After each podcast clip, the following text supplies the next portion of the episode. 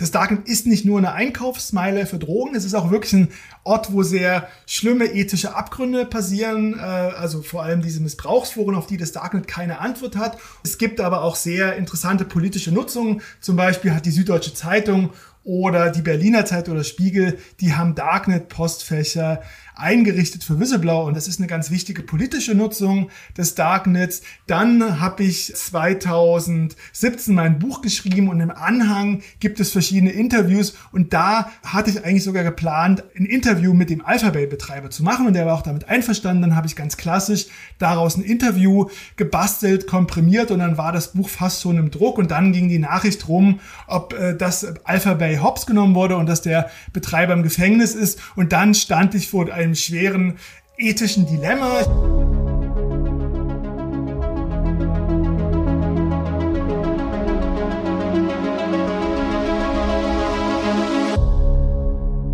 Diese Folge ist gesponsert von dem deutschen Fintech-Unternehmen Moss, einer Firmenkreditkarte speziell für den E-Commerce mit integrierter Plattform für Ausgabenmanagement.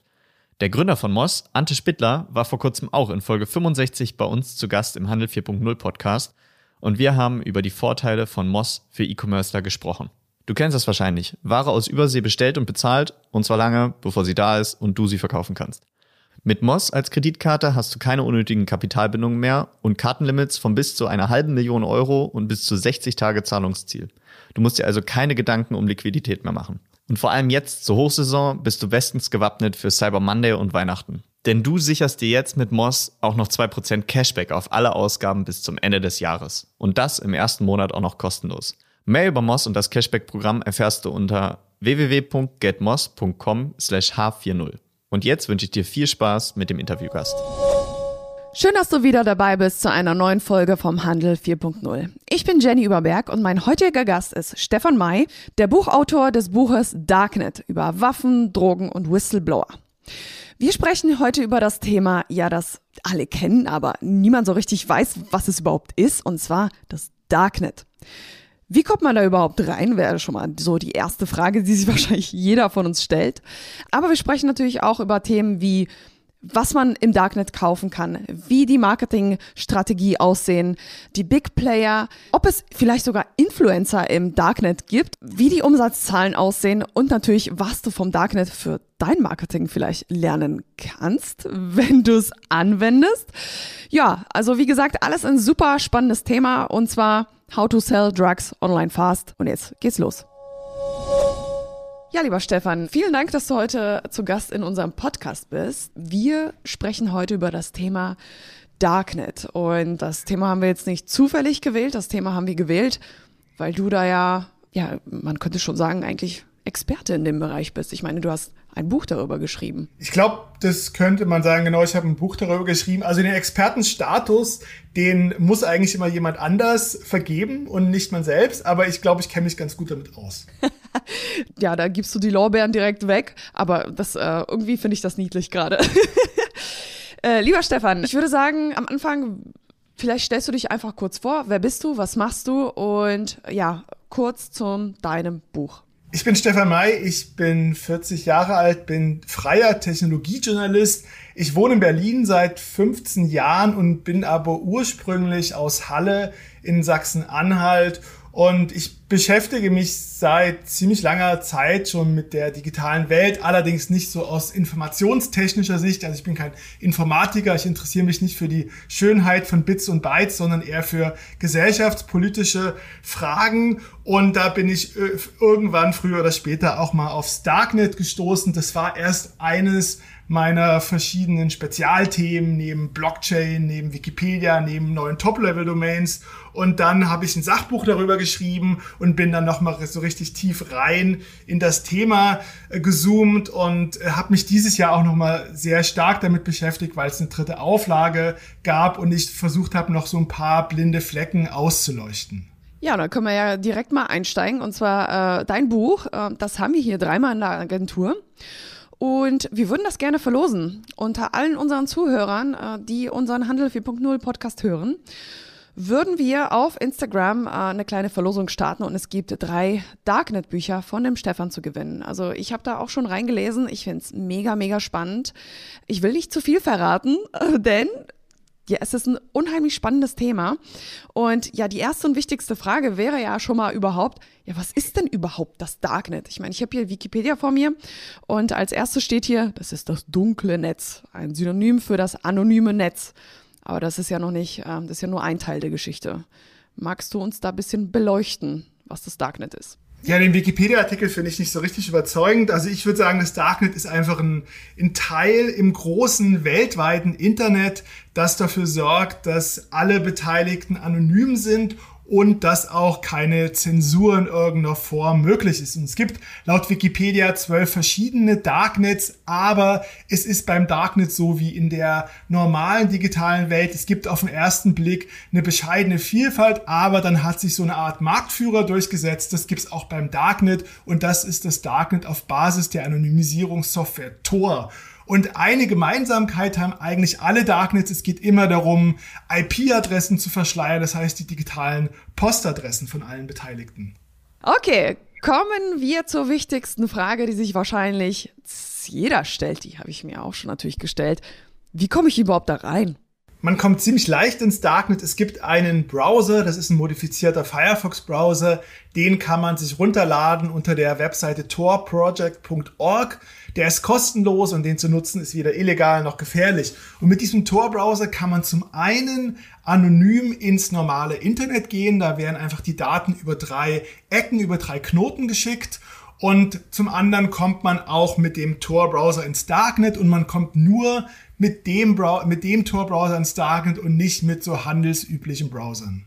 Also ich kann nicht einfach googeln ähm, www.darknet.de und reingehen. Das funktioniert nicht. Für alle, die es jetzt gerade ausprobieren wollen, oder? Also man kann es googeln, man wird bestimmt Anleitungen finden, aber man braucht schon noch einen speziellen Browser. Aber das ist alles sehr viel simpler, als man so denkt. Okay.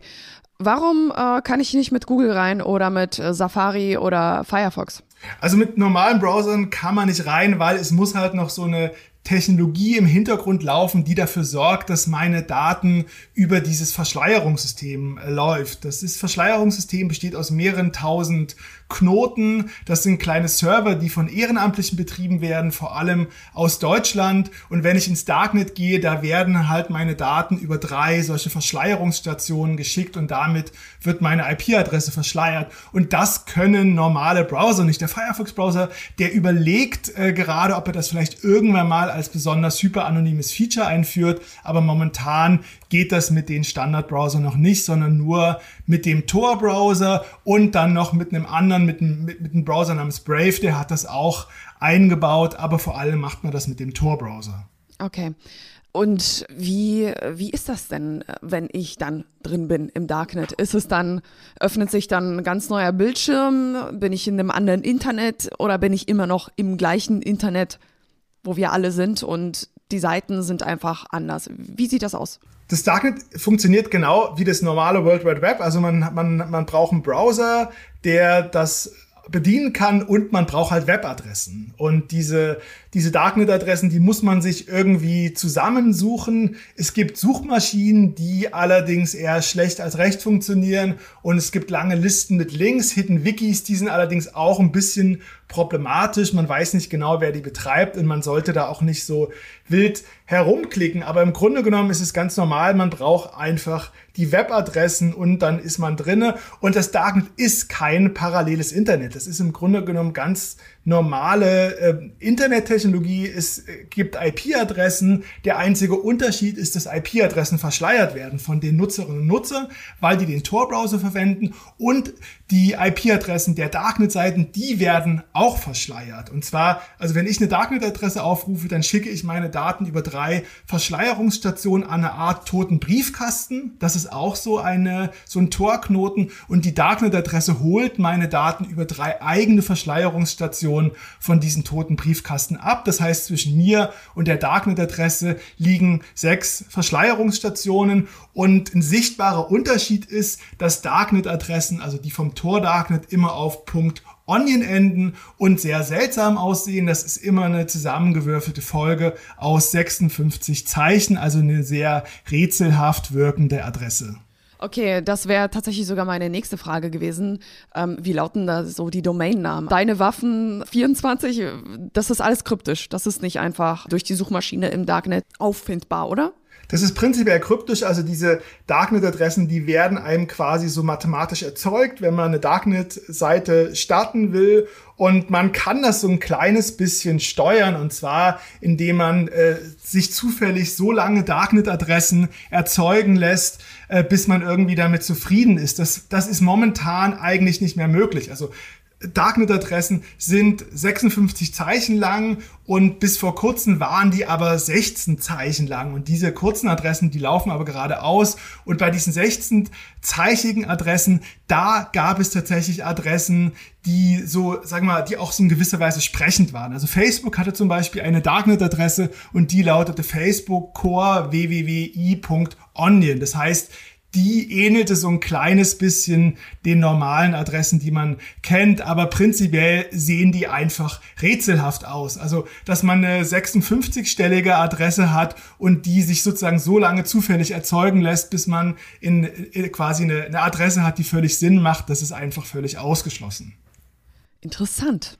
Was macht Facebook im Darknet eigentlich? Das ist eine gute Frage. Facebook war eine, eigentlich der erste große Akteur, der im Darknet vertreten war und äh, um das zu verstehen, muss man sozusagen so ein bisschen sich mit dem, mit dem Hintergrund beschäftigen. Also äh, es gibt so die Ansicht, dass Tor so der wichtigste Gegenspieler von amerikanischer Überwachung ist und dass Facebook und Google alle Tor hassen. Und das stimmt nicht. Also Tor ist für die Zivilgesellschaft ein Werkzeug gegen Internetzensur im Ausland und gegen Überwachung. Und die US-Regierung, die ist aber auch ein Fan von Tor. Die finanziert nämlich die Technologie, indem sie die Organisation äh, äh, sponsert, die dahinter steht. Und für die US-Regierung ist Tor vor allem deswegen interessant, als so eine Art, äh, man könnte sagen, so weiche Waffe im Kampf mit, mit befeindeten Ländern und deren Internetzensur. Und wenn jetzt in Ländern wie China oder Iran oder Russland Facebook und Google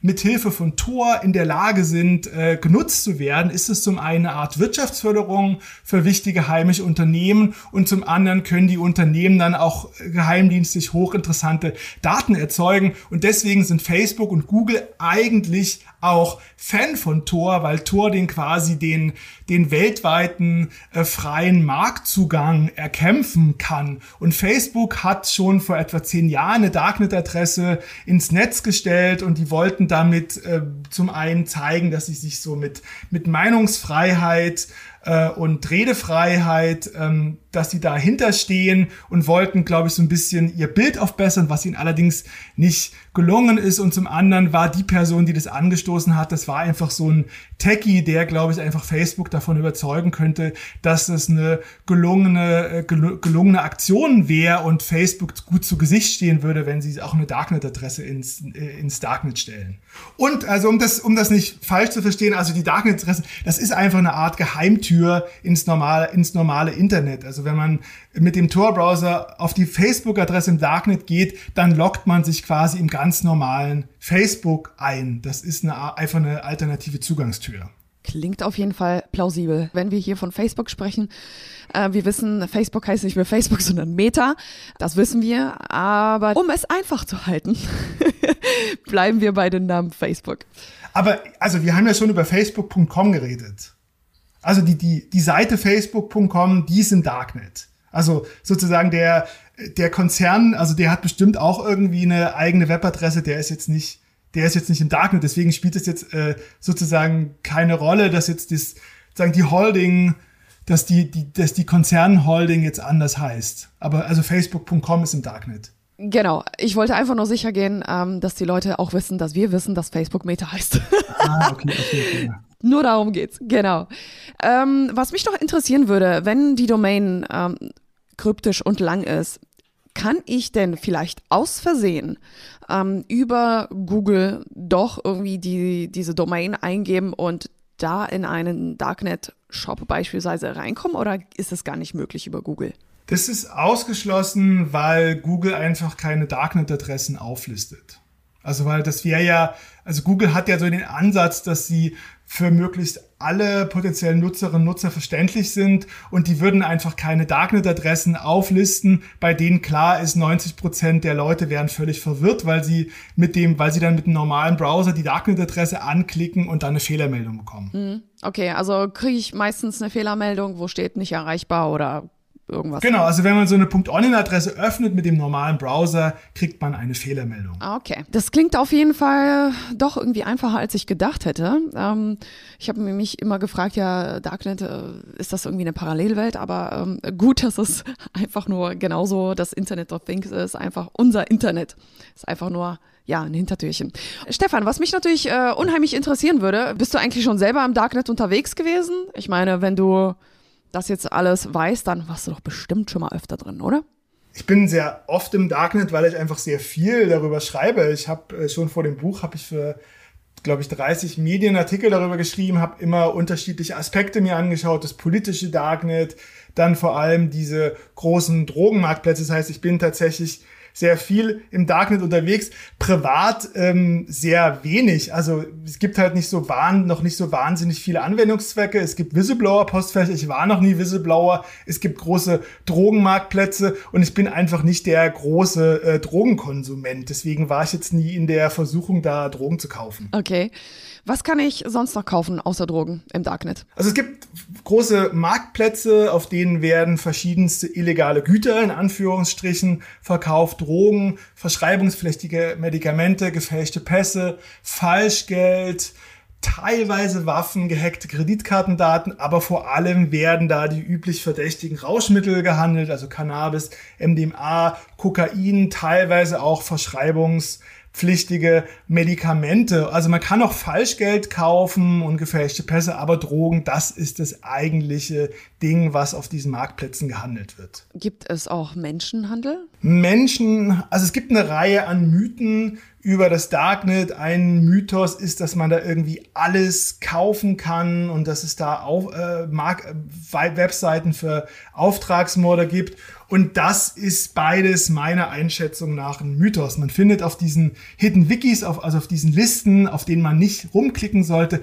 findet man auch Links zu äh, Darknet-Seiten, auf denen man angeblich Auftragsmorde buchen kann. Das ist mit sehr hoher Wahrscheinlichkeit einfach ein schlechter Scherz oder irgendwie ein schräges Betrugsmodell. Und mit, das mit Menschenhandel, äh, das, darauf bin ich auch noch nicht gestoßen. Also man kann es nicht ausschließen. Also alles Kranke, dazu ist der Mensch fähig. Und äh, sowas wird es auch im normalen Internet geben, so wird es auch auf Facebook gehen. Und vielleicht gibt es so etwas auch auf Darknet-Foren äh, quasi, die ich nicht kenne. Aber das ist jetzt zumindest keine typische Darknet-Nutzung. Okay.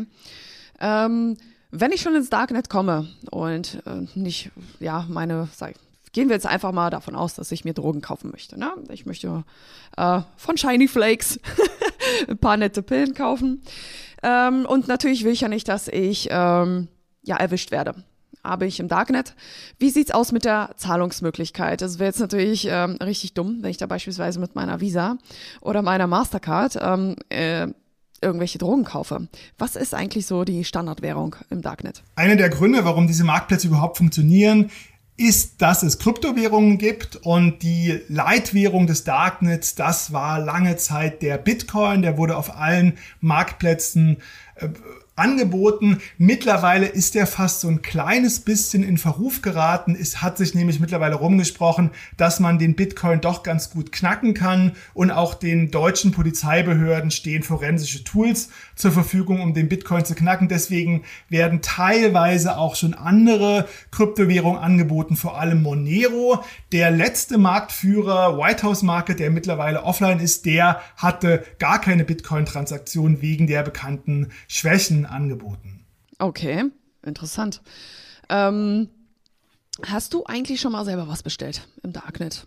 Ich habe viel überlegt, ob ich selber was bestellen soll und habe mich dann dagegen entschieden, weil ich mir dachte, das ist einfach für mich als Journalist gefährlich. Dann wäre ich eventuell erpressbar, dann wäre ich vielleicht für Händler oder für Marktplatzbetreiber erpressbar, die rausfinden, das ist ein Journalist und der irgendwie, vielleicht könnte ich dann den dazu bringen, durch Erpressung irgendwie mich zu featuren oder mich zu schreiben. Vielleicht wäre ich auch für, für Behörden erpressbar, wenn die an die Käuferlisten der Händler kommen. Deswegen habe ich mich bewusst dagegen entschieden. Ich habe aber sehr viele Interviews geführt mit Käufern, mit Händlern und sogar mit Betreibern von Marktplätzen. Die haben teilweise einen sehr professionellen Ansatz von Pressearbeit. Okay, krass. Das hätte ich jetzt nicht erwartet. Wie, wie erfolgt da der Versand? Der Versand der Drogen, der erfolgt meistens mit der Deutschen Post. Nein. Kleiner Kleiner Fun Fact, normalerweise ist ja beim Drogenhandel der Staat größtenteils raus, also weil keine Umsatzsteuer abgeführt wird und keine, Klasse, keine klassischen sonstigen Steuern. Beim beim Darknet-Handel ist er irgendwie doch wieder mit drinne, weil verschickt wird vor allem über die Post und die, der deutsche Staat ist der größte Anteilseigner der Post. Insofern verdient er so ein kleines bisschen äh, mit dran. Und ähm, die meisten Käuferinnen und Käufer, die lassen sich das an ihre normalen Postadressen schicken. Die sagen sich, naja, es ist eher unwahrscheinlich, dass die Polizei an die Käuferlisten der Händler kommt. Und selbst wenn, wird sich die Polizei schon nicht für den kleinen Kiffer oder Kokser interessieren. Das ist prinzipiell auch richtig, aber trotzdem kann es dann manchmal sein, dass auch bei ehemaligen Käufern früh am Morgen um sechs die Polizei klingelt und rein will. Leute, die das noch so ein bisschen mehr ähm, verschleiern wollen, die wenden verschiedene Tricks an. Zum Beispiel gibt es so einen Trick, dass wir, sagen wir mal, fünf Häuserblöcke weiter steht eine Wohnung leer, dann kleben die da ein Schild dran, äh, Familie Müller lassen das an Familie Müller schicken und dann äh, ziehen sie dieses, äh, diesen Brief aus dem Briefkasten raus. Aber die meisten lassen sich ganz normal per Post an ihre Adresse schicken. Das ist verrückt. Das ist ja so, als würde ich mir gerade bei Amazon keine Ahnung, was habe ich mir jetzt neulich gekauft? Äh, so eine, so eine Matte für meine Pflanzen draußen, weil die sonst erfrieren, so, so eine Kokosschutzmatte mir einfach online bestelle. Genauso kommen Drogen einfach bei mir zu Hause an. Das klingt irgendwie verrückt. Ähm, wie hoch ist die Wahrscheinlichkeit, dass so ein Paket zwischendurch irgendwie ähm, auffliegt oder irgendwie weggecached wird? Das, da gibt es jetzt keine Zahlen dazu. Ich würde aber die Wahrscheinlichkeit, erwischt zu werden, ist sehr viel niedriger als im Offline-Handel. Also wenn man in die Wohnung eines Dealers geht oder in den Park. Also zum einen, die also der deutsche Staat kann halt nicht alle, also der darf gar nicht einfach so in Briefe und Pakete reingucken. Das heißt, der hat es relativ schwer, da so Sachen rauszufinden. Und dann ist es so, dass die meistens nochmal äh, sozusagen sich so ein bisschen verschleiern. Beispielsweise äh, wird dann so wird dann so getan, als wäre das ein Brief von einer existierenden Versicherung und dann ist quasi zwischen äh, also quasi zwischen zwei aneinander geklebte Papiere sind dann so ein paar Ecstasy-Pillen drinne. Das heißt, es ist auch so gemacht, dass man selbst, wenn man so oberflächlich drauf und reinguckt, man nicht unbedingt sieht, dass es dass da Drogen verschickt werden. Okay. Und das Volumen des Onlinehandels ist einfach so wahnsinnig groß, dass es ausgeschlossen ist, dass solche Sachen einfach so auffallen. Weil es werden ja auch, es werden ja auch im Onlinehandel werden ja auch physische Güter verschickt. Das heißt, man kann auch nicht unbedingt sagen, wenn ich, wenn ich ein Paket nehme, äh, ich schüttle das und irgendwie klingt das, als ob da was drinne wäre, was so hin und her wackelt, dann sind das Drogen. Das kann ja auch einfach was ganz normal legal verschicktes sein. Wenn wir schon dabei sind, ähm, ich habe hier eine Zahl und zwar äh, laut Statista habe ich von 2020 den ähm, E-Commerce-Umsatz bei B2C in Deutschland und er lag 2020 bei 72,8 Milliarden Euro. Wie hoch ist so der Jahresumsatz im Darknet? Das weiß man, man weiß natürlich nicht genau, wie hoch der Umsatz ist. Es gibt so ein paar anekdotische Studien. Eine Suchtforscherin aus Österreich, Miropica Tages, die hat mal den damals größten Darknet-Marktplatz Alphabay untersucht und ist auf einen Spitzenumsatz auf diesem Marktplatz im Sommer, also monatlich von 80 Millionen Dollar gestoßen und der Gesamtumsatz, der wird vielleicht zu 200 oder 300 Millionen weltweit betragen. Das heißt, das ist auch nicht so wahnsinnig viel und das Darknet hat auch im Vergleich mit dem gesamten Drogenumsatz noch sehr überschaubare Werte. Es gibt äh, der der der Gesamtumsatz Drogen der EU, der wird, glaube ich, so auf 30 Milliarden Dollar pro Jahr geschätzt. Äh, und davon hat vielleicht das Darknet einen Marktanteil von ein oder zwei Prozent. Das heißt, was da, was da einzeln umgesetzt wird, klingt vielleicht viel, aber in Relation zu anderen Umsätzen ist das alles sehr überschaubar. Okay, also kann man äh, wahrscheinlich davon ausgehen, dass die Umsätze im Darknet äh, geringer sind als einfach so im E-Commerce, also im World Wide Web oder? Auf jeden Fall, es ist noch ein sehr kleiner Markt. Allerdings ist es spannend, weil es könnte sein oder es wird so sein, dass es einfach immer wichtiger wird und dass auch der, dass auch der quasi der klassische Drogenhandel vor den gleichen Herausforderungen steht, vor denen auch der legale Versandhandel und der sonstige Handel stand, dass sie halt merken, es gibt da diese Digitalisierung und mit der Zeit wandert immer mehr in die digitale Welt ab, in dem Fall ins Darknet und wir müssen irgendwie sehen, wie wir damit umgehen und es kann sein, dass wir, dass sozusagen auch unsere Geschäfte dadurch flöten gehen und das wird vermutlich auch mit dem Drogenhandel und dem Darknet so passieren. Mhm. Der Digitalumsatz, der läuft auch über Messenger. Telegram ist meiner Einschätzung nach sogar noch größer als das Darknet. Da ist der Zugang leichter. Also in Berlin gibt es so Telegram-Gruppen, da muss man von einem Nutzer eingeladen werden und dann sieht man auch so die Postings der Händler und kann was auswählen. Das funktioniert ein bisschen anders. Äh, ähm, es gibt quasi keine Märkte, sondern man ist sozusagen an, die, an das lokale Angebot gebunden. Das Spannende am Darknet ist, dass es tatsächlich Märkte gibt. Also egal, wo man lebt, ob man irgendwo auf dem Land lebt, man kann quasi aus ganz Europa von 100 Händlerinnen und Händler Produkte beziehen. Und das ist sozusagen auch das, das ist sozusagen so der große Vorteil, sagen wir mal, aus, aus Nutzersicht, den das Darknet bietet. Okay. Wir haben ja im E-Commerce-Bereich ja schon große Player, wie beispielsweise Amazon, äh, sei es Otto, Kaufland. Wir haben große Marktplätze. Ähm, Etsy, um noch weitere zu nennen. Wie sieht das aus im Darknet? Gibt es da auch solche Plattformen, ähm, die sich durchgesetzt haben? Wer sind so die Big Player? Eine Gemeinsamkeit vom Dark Commerce, wie ich das nenne, zum normalen E-Commerce, ist, dass es meistens einen Marktführer gibt. Das ist im E-Commerce meines Wissens nach immer noch Amazon, ganz klar. Im Darknet ist das momentan meiner Meinung nach World Market und zwar haben die insgesamt 37.000 Produktlistings. Also das der einzige Weg, wie man irgendwie festmachen, wie man Größenverhältnisse festmachen kann, ist, indem man die Produktlistings zusammenzählt. Ähm, also es gibt, in der Regel gibt es einen Marktführer. Der Unterschied ist, dass die Marktführerschaft sehr oft wechselt. Also im E-Commerce ist es ja ziemlich, ist es ja ziemlich zementiert. Äh, Im Darknet ist es so, dass mit schöner Regelmäßigkeit Marktführer vom Markt gehen, weil sie von der Polizei hops genommen werden oder weil die Betreiber genug Geld verdient haben und sich jetzt ein schönes Leben auf den Bahamas machen wollen oder weil es einen sogenannten Exit-Scam gibt. Das heißt, die Betreiber der Marktplätze verschwinden mit den geparkten Bitcoins oder Moneros ihrer, ihrer Nutzer und machen sich ein schönes Leben. Aber meistens werden die von der Polizei hops genommen. Das hätte ich jetzt nicht gedacht, dass das äh, so schnell geht. Ich meine, wir haben Amazon.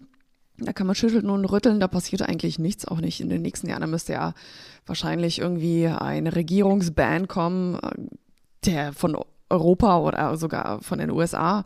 Aber ich glaube nicht, dass sich das irgendwie ändern wird in den nächsten Jahren. Aber interessant, dass es im Darknet etwas anders ist. Wie ist das überhaupt mit den Händlern, die so im Darknet unterwegs sind? Ich meine, wenn du sagst, okay, die irgendwann kann es sein, dass die Hops genommen werden oder die machen sich ein schönes Leben auf den Bahamas.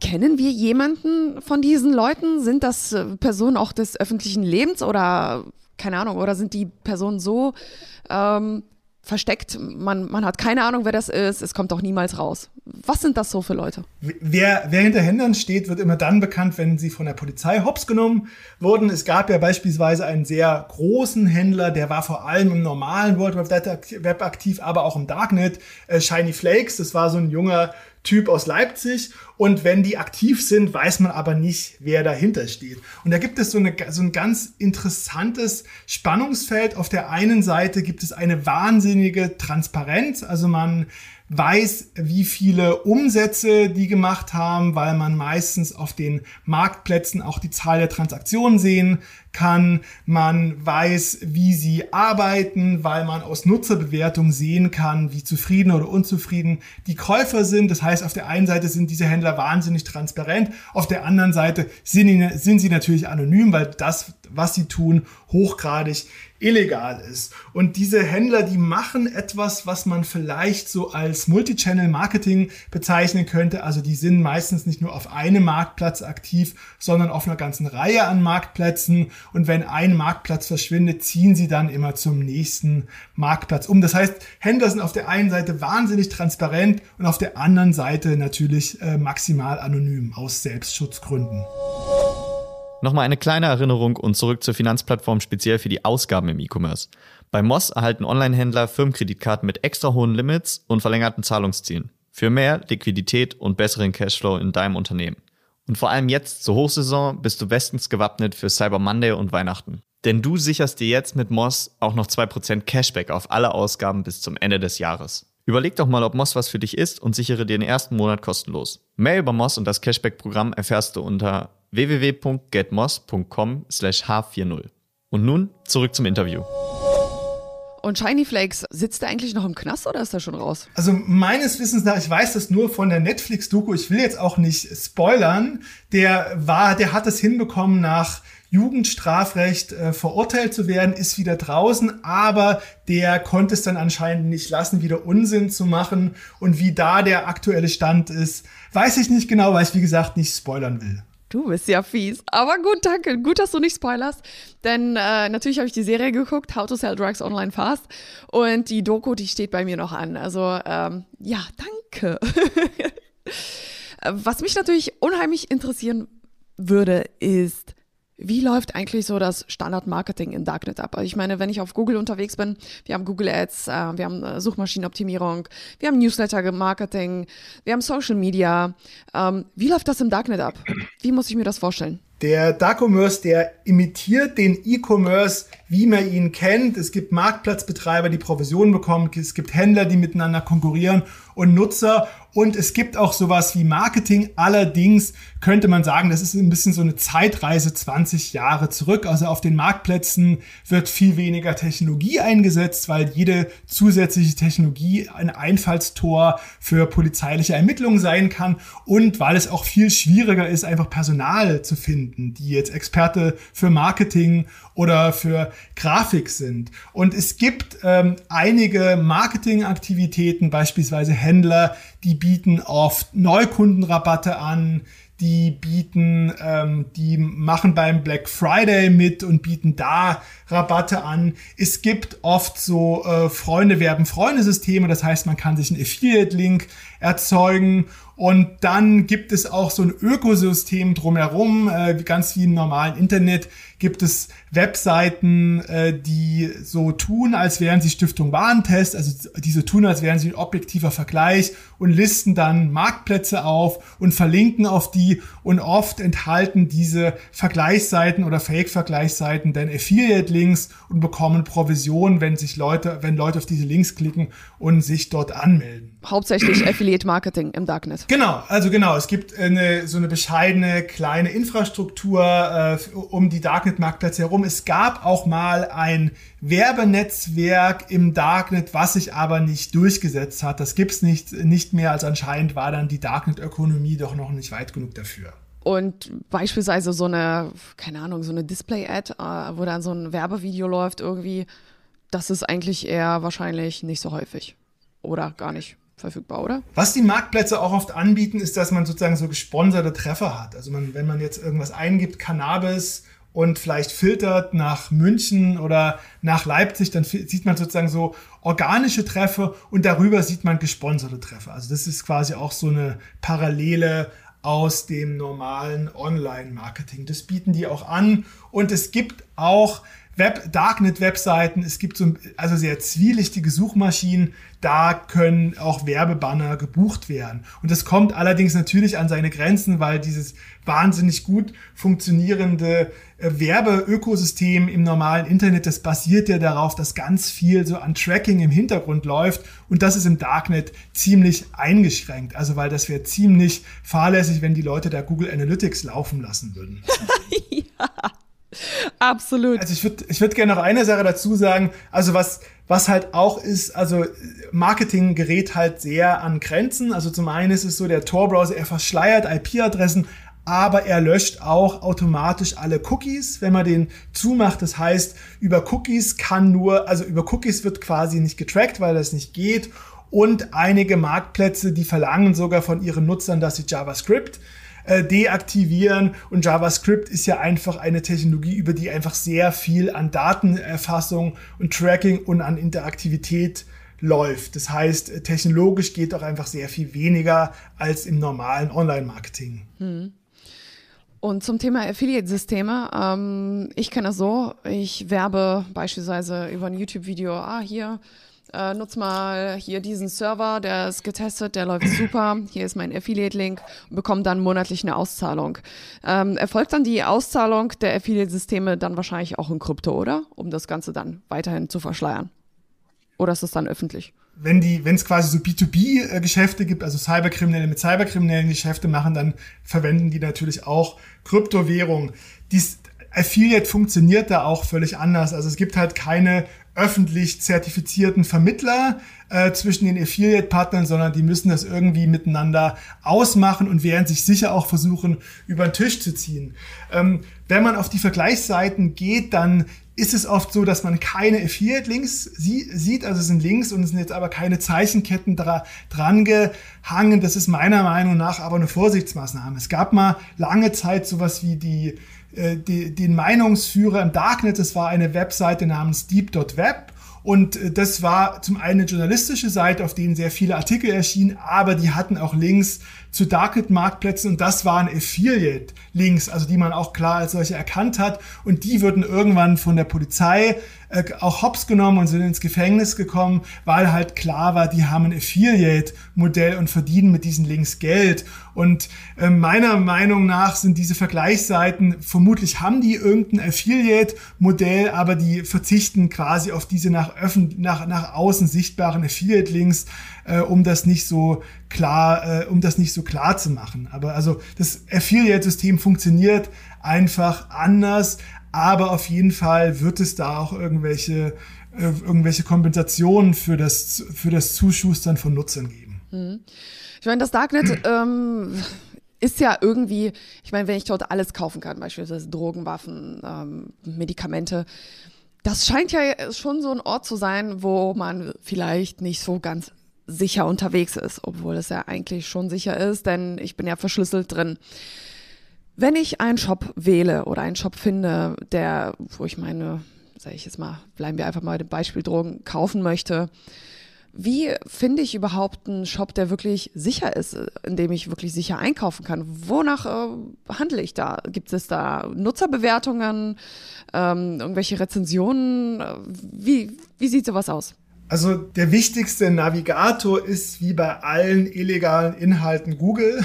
Also wenn man bei Google da irgendwas eingibt, wird man auch auf Vergleichsseiten zu Darknet, Marktplätzen kommen. Und ähm, es gibt jetzt halt keine also quasi objektive ähm, objektive Instanz, die jetzt diese Marktplätze bewertet, sondern man muss sich die quasi angucken, guckt, wie viel Nutzer sind da, wie viel Nutzerbewertungen. Dann guckt man vielleicht auch mal auf Reddit. Das ist so ein, das ist so ein, so ein, so ein Diskussionsforum, wo auch viel über Darknet geschrieben wird und äh, googelt vielleicht so ein kleines bisschen rum. Und äh, also man muss sich sozusagen selber ein Bild machen, aber das geht meistens ganz gut, weil die großen Marktplätze, die im Geschäft bleiben wollen, die haben einfach ein ganz klares Geschäftsmodell. Das Geschäftsmodell sind Provisionen und denen ist daran interessiert, denen ist daran gelegen, dass Händler und Nutzer gleichermaßen zufrieden sind. Und Betrug ist quasi eigentlich nicht deren Geschäftsmodell, weil das wäre sozusagen nur ein sehr kurz,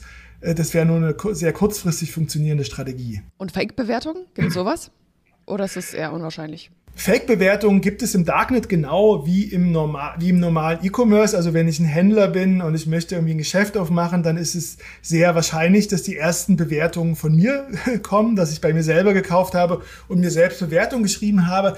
Das funktioniert, das System funktioniert aber trotzdem sehr gut, weil die Marktplatzbetreiber und die Händler, das sind getrennte Parteien. Und die Marktplatzbetreiber, die wollen die wollen halt Betrug verhindern, weil die wollen, dass die Käufer zufrieden sind. Und wenn ich mir jetzt als Händler selber Fake-Bewertungen erstelle und ähm, ich ziehe dann aber alle meine, meine Nutzer alle über den Tisch, dann wird das nicht funktionieren. Dann sind äh, zwar meine positiven Fake-Bewertungen noch sichtbar, aber dann werden immer mehr von negativen Bewertungen hinzukommen. Das heißt, Fake-Bewertungen gibt es auf jeden Fall und das funktioniert aber nur, um das Geschäft so ein kleines bisschen anzukurbeln. Mhm.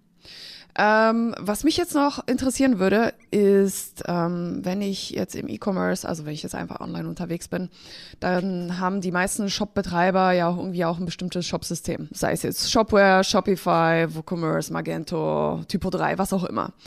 Gibt es da irgendwelche präferierten Shop-Systeme auch im Darknet oder ist das vielleicht alles eher selber programmiert, damit da auch keine Daten irgendwie gesammelt werden? Das ist alles selbst programmiert und sehr minimalistisch programmiert. Also tatsächlich, es geht immer darum, so wenig Technik wie möglich einzusetzen, weil jedes zusätzliche äh, Zeile Code, die kann ein Einfallstor für, äh, für Ermittlungen sein. Das ist, das ist alles sehr banal. Und meines Wissens nach gibt es keinen, gibt es jetzt einfach keinen, äh, keinen Shop-Anbieter, der da eingesetzt wird im Darknet. Ja, ist wahrscheinlich auch cleverer. ich meine, es gibt überall Daten, überall werden Daten gesammelt. Ähm, deshalb, ja, wäre mit einem Shopify-Shop im Darknet vielleicht nicht so gut bedient.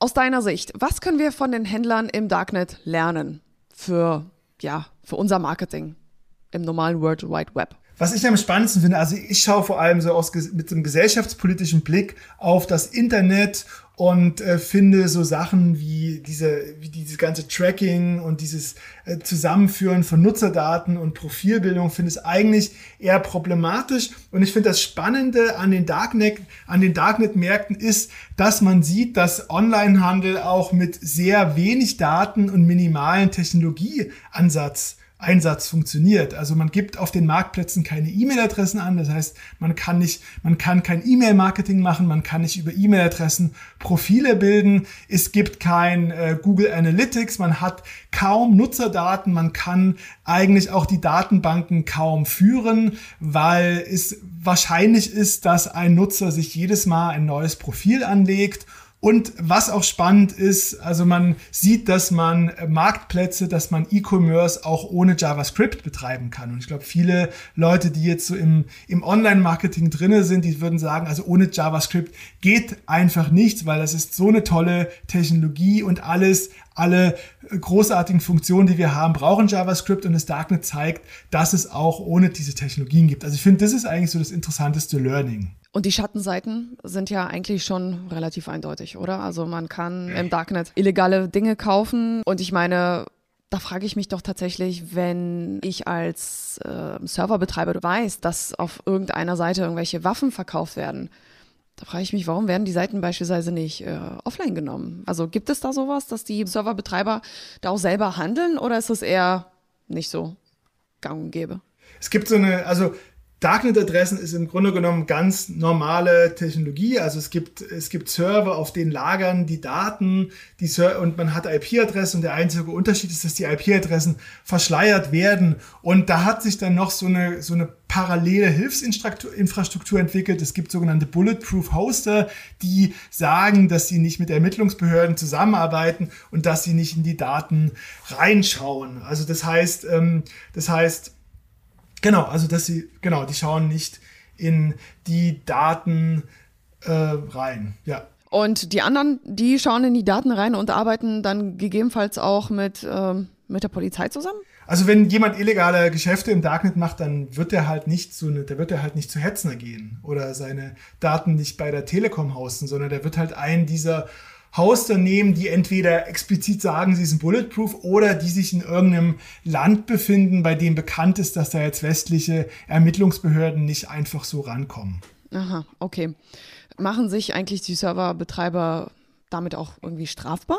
Das ist immer eine große Frage, wie gut man jetzt Leuten, die solche sogenannten Bulletproof Hoster betreiben, inwiefern man denen nachweisen kann, dass sie wussten, was da passiert oder dass sie sozusagen die illegalen Nutzungen ganz explizit äh, begünstigt haben, indem sie kommuniziert haben, dass sie, indem sie quasi so unter, zwischen den Zeilen kommuniziert haben, dass sie für illegale Geschäfte äh, sehr nützlich sind. Und das ist immer so ein Ringen von, von Ermittlungsbehörden, das dann nachzuweisen. Und meines Wissens nach funktioniert das mal besser und mal schlechter. Mhm, okay.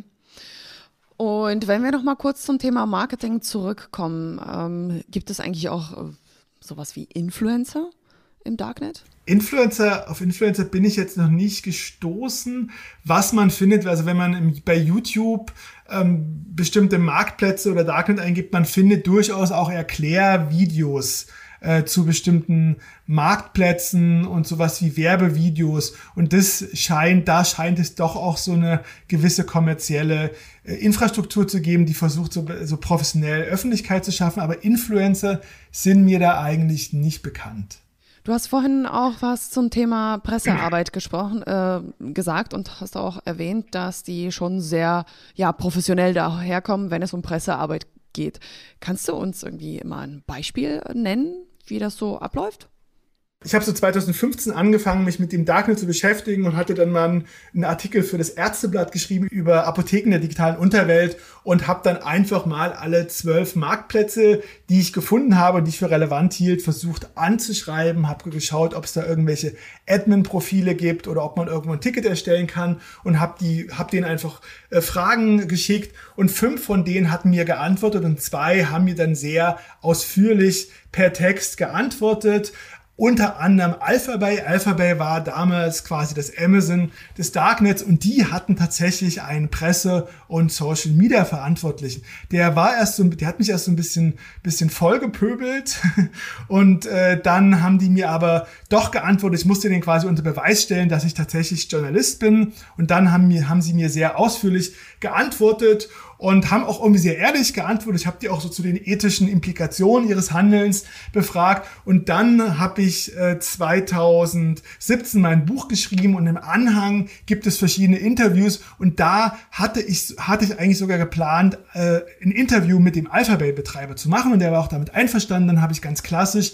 daraus ein Interview gebastelt, komprimiert und dann war das Buch fast schon im Druck. Und dann ging die Nachricht rum, ob äh, das Alphabet hops genommen wurde und dass der Betreiber im Gefängnis ist. Und dann stand ich vor einem schweren ethischen Dilemma. Ich habe mir gesagt, naja, eigentlich wäre das wahnsinnig toll, das Interview drinnen zu haben, das wäre ein Scoop. Aber andererseits ist es im Grunde genommen so, äh, jetzt haben sich seine Voraussetzungen völlig geändert und eigentlich müsste ich ihn jetzt fragen, ob er unter den geänderten Bedingungen weiterhin damit okay ist, dass ich das Interview veröffentliche und wenn jemand im Gefängnis ist, ist es nur, also quasi ist es ist seine Fähigkeit, ähm, selbstbestimmt äh, quasi Antworten zu geben, sind doch sehr eingeschränkt. Und deswegen habe ich dann schweren Herzens das Interview rausgenommen und nicht veröffentlicht. Und ich war aber sehr überrascht, wie wirklich, wie professionell dieser Ansatz an Pressearbeit ist. Und der Grund ist, die haben einfach ganz genau verstanden. Also die haben halt einfach so ein Modell, um so bekannter, umso größer die sind, umso mehr Nutzer und Händler haben sie, umso mehr Provision haben sie und deswegen macht es auch Sinn, wenn sie einfach Pressearbeit machen und damit begünstigen, dass sie irgendwie in der Öffentlichkeit auftauchen. Denkst du, dass es in Zukunft so sein könnte, dass äh, das Darknet noch viel öfter genutzt wird, dass man ja beispielsweise also gehen wir jetzt von mir als Nutzerin aus. Ich meine, ich arbeite in einer Online-Marketing-Agentur. Natürlich nutze ich Google. Es geht ja auch eigentlich gar nicht anders, wenn Werbeanzeigen geschalten werden und so weiter. Aber dass ich dann beispielsweise jemand wie ich dann ähm, ein zweites persönliches Profil hat und dann eigentlich nur noch übers Darknet online unterwegs ist, damit keine Daten gesammelt werden. Ist das realistisch oder ist das Utopie?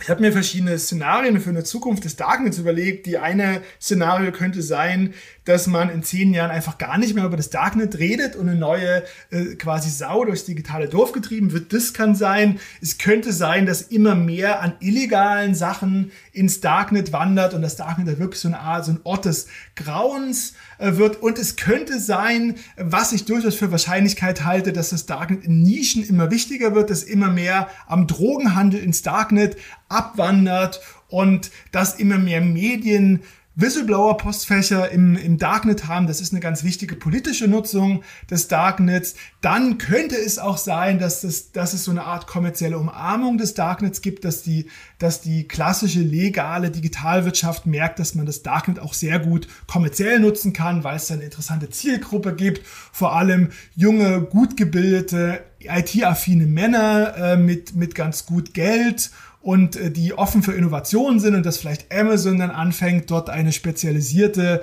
ähm, einen spezialisierten Marktplatz für Darknet-Nutzer reinzustellen und Zalando und vielleicht auch Google da irgendwie was startet und dann könnte es sein, dass das Darknet irgendwie ein ganz spannender politischer Ort wird. Und ich bin noch so ein bisschen unentschieden, in welche Richtung das gehen würde. Und was ich aber für am wahrscheinlichsten halte, ist, dass das Darknet sehr klein bleibt. Also es ist momentan sehr klein, schätzungsweise nutzen maxim, äh, sind maximal 70.000 äh, Leute jeden Tag weltweit im Darknet unterwegs. Das ist geradezu minimal im Vergleich alleine mit Facebook. Und es könnte, ich halte es aber tatsächlich für wahrscheinlich, dass in, in bestimmten Nischen das Darknet immer wichtiger wird und die wohl nicht wichtigste Nische wird der Kauf und Verkauf äh, von illegalen Rauschmitteln sein. Das heißt, das Darknet wird vermutlich äh, viel wichtiger als ein liberales Shoppingparadies für Rauschmittel werden. Unglaublich. Ähm, was hältst du von der Idee, ein Social Darknet Network aufzubauen? so, so ein, einfach so wie so ein Social Media im Darknet. Gibt sowas oder? Es gibt Plattformen, die behaupten, die sind das Darknet Facebook und das ist aber meiner Meinung nach fake. Was es gibt, es gibt so technische Communities, es gibt Foren und es gibt soziale Netzwerke nur im Darknet, aber da, die sind sehr selbstreferenziell und da tauschen sich einfach Techies über Techie-Themen aus, wie Bitcoin, wie Anonymisierung, wie Darknet und Tor, aber so ein großes, breites soziales Netzwerk gibt es noch nicht und das ist auch noch in weiter Ferne. Also das Darknet wird noch von sehr wenigen Leuten genutzt und da fehlt einfach auch nur annähernd sowas wie eine kritische Community, also eine kritische Größe an einer Community. Hm. Was würdest du unseren Zuhörern auf den Weg geben? Ähm, meinst du, es ist lohnenswert, sich mal im Darknet umzuschauen oder kann man das eigentlich lassen, wenn man jetzt nicht wirklich Drogen oder Waffen kaufen möchte? Also ich finde es interessant, sich das mal anzuschauen. Es gibt ja manchmal auch so irgendwelche Cocktail, äh, Cocktailempfänge, wo man mit Kollegen, Kollegen rumsteht und da kann man so ein kleines bisschen mit seinem Wissen glänzen und äh, wahnsinnig cool und Avantgarde erscheinen, indem man Stories von Darknet erzählen kann. Also unter der, dem Gesichtspunkt finde ich das ganz interessant. Und ich finde es generell interessant, sich so ein bisschen mit dieser Anonymisierungstechnologie Tor zu beschäftigen und da ist das Darknet einfach nur ein, eine Anwendung davon. Also ich finde, das lohnt sich durchaus, sich damit zu beschäftigen, aus ganz verschiedenen Gründen. Aus kommerziellen Gründen natürlich nicht. Also ich kann nur entschieden davon abraten, einen Darknet-Marktplatz äh, zu gründen. Es ist hochgradig illegal und mit sehr hoher Wahrscheinlichkeit landet man im Gefängnis und eigentlich so gut wie jeder landet im Gefängnis, der so eine bestimmte äh, kritische Größe an Erfolg überschreitet. Okay, danke für die Warnung. Äh, wer sich noch tiefer mit dem Thema Darknet beschäftigen möchte, für den hätten wir ja übrigens hier noch mal was. Ähm, ich habe hier drei Bücher liegen vom Stefan zum Thema Darknet. Ähm, das ist eine Neuauflage mit Signierung. Wer also Lust hat ähm, auf ein Buch vom Stefan und von Die Berater, dann äh, ab zu Instagram. Dort findest du unseren Post und wir verlosen drei dieser Bücher unter, ja, unter die Gewinner. Und ähm, in diesem Sinne würde ich sagen, vielen Dank für diese Folge, lieber Stefan. Danke für die Einladung. Ich habe mich gefreut, dass ihr euch das Thema mal getraut habt. Also meiner Meinung nach ist Dark Commerce einfach ganz klar E-Commerce. Also die Gemeinsamkeiten sind größer als die Unterschiede. Und ähm, also auf den ersten Blick, wenn man auf diesen Marktplätzen ist, ist man so völlig verwirrt und findet das völlig schräg. Aber auf den zweiten Blick hat man einfach ganz schnell das Gefühl, dass einem das irgendwie vertraut vorkommt, weil die im Grunde genommen das Gleiche machen wie Amazon oder eBay oder Zalando. Der einzige große Unterschied ist die Illegalität und die meisten, die haben irgendwie so Berührungsängste und ihr habt euch einfach getraut, einfach mal mit so einer, mit eurer, mit eurer E-Commerce-Brille einfach mal auf das Thema zu schauen. Das finde ich wirklich sehr, sehr mutig und auch sehr innovativ von euch. Dankeschön. Das ist ein schönes Kompliment. War eine gute Folge, echt spannende Themen. Haben wir irgendetwas vergessen? Möchtest du noch irgendetwas ergänzen?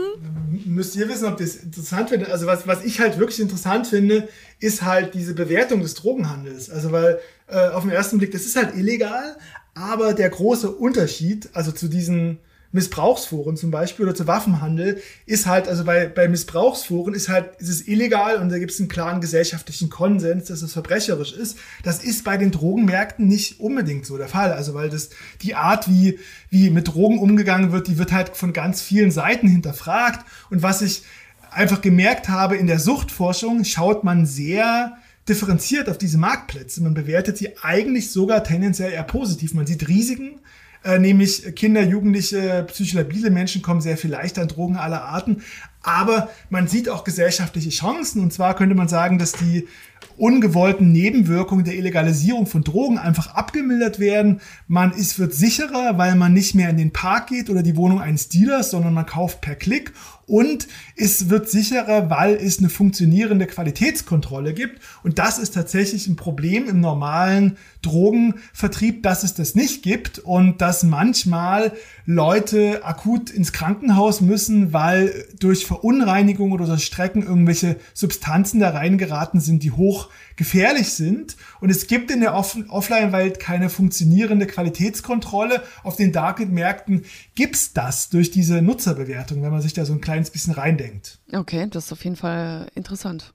Das habe ich so natürlich noch nicht bedacht. Genau, also man kann sich ja jetzt fragen, also was ist das für ein Vogel? Äh, warum, äh, warum äh, warum redet der jetzt so locker über das, dieses Thema Drogenmärkte? Ist das nicht das gleiche wie irgendwie wie Waffenhandel und Terror und Kindesmissbrauch? Und ich, ich pack das halt explizit in zwei Kategorien. Also ich unterscheide zwischen ethischen Abgründen und zwischen dem Darknet als Einkaufsmeile für Drogen und hab mir, also hab das, hab mir da auch sehr viel Gedanken drüber gemacht und bin zum Schluss gekommen, dass ich das eigentlich nicht in einen Topf packen will. Ja, ich meine, wenn man die Sache tiefgründiger betrachtet, dann merkt man natürlich, dass man vielleicht von seinem Stereotype, den man ganz am Anfang hatte, doch abrücken muss. Es ist nicht von der Hand zu weisen, dass es ein super spannendes Thema ist, weil es eben illegal und verboten ist. Und deshalb ähm, kann man ja auch noch ein bisschen was davon lernen, beispielsweise, ähm, wie man es machen könnte mit dem Thema Daten äh, sammeln, nicht sammeln, Datenanonymisierung. Ich finde es unheimlich spannend und deshalb ähm, habe ich tatsächlich schon schon in dein Buch reingelesen und werde mich weiter mit dem Thema beschäftigen. Ähm, ja, weil, wie du schon sagtest, die nächste Party kommt bestimmt. Und da will man natürlich auch ein bisschen eingehen. Nee, Spaß beiseite. Es ist ein Thema, ähm, über das man auf jeden Fall Bescheid wissen sollte. Es gibt super viele Mythen, es gibt aber auch einige Fakten, ähm, ja, die unheimlich interessant sind und die man auf jeden Fall wissen sollte. Und es gibt auch sehr, wirklich sehr interessante politische Nutzungen. Ähm, und ähm, insofern, das Darknet ist nicht nur eine Einkaufsmeile für Drogen, es ist auch wirklich ein Ort, wo sehr schlimme ethische Abgründe passieren, äh, also vor allem diese Missbrauchsforen, auf die das Darknet keine Antwort hat. Und es gibt aber auch sehr interessante politische Nutzungen. Zum Beispiel hat die Süddeutsche Zeitung oder die Berliner Zeitung oder Spiegel, die haben Darknet-Postfächer eingerichtet für Whistleblower und das ist wirklich eine sehr nützliche Sache. Okay. Das ist, das wusste ich nicht. Das ist echt krass. Aber ja klar, der Whistleblower muss ja auch irgendwo, ja, seine Informationen preisgeben. Genau. Ja, schön, dass du wieder dabei warst bei einer neuen Folge vom Handel 4.0. Ich bedanke mich, äh, ja, dass du uns bis zum Schluss zugehört hast. Und ich würde sagen, bis zum nächsten Mal. Deine Jenny und dein Stefan. Ja, danke. Ciao, ciao. Der Handel 4.0 Podcast ist eine Produktion von Die Berater Online Marketing. Mehr Infos zum Podcast und unserer Agentur findest du auf www.dieberater.de. Bis zum nächsten Mal.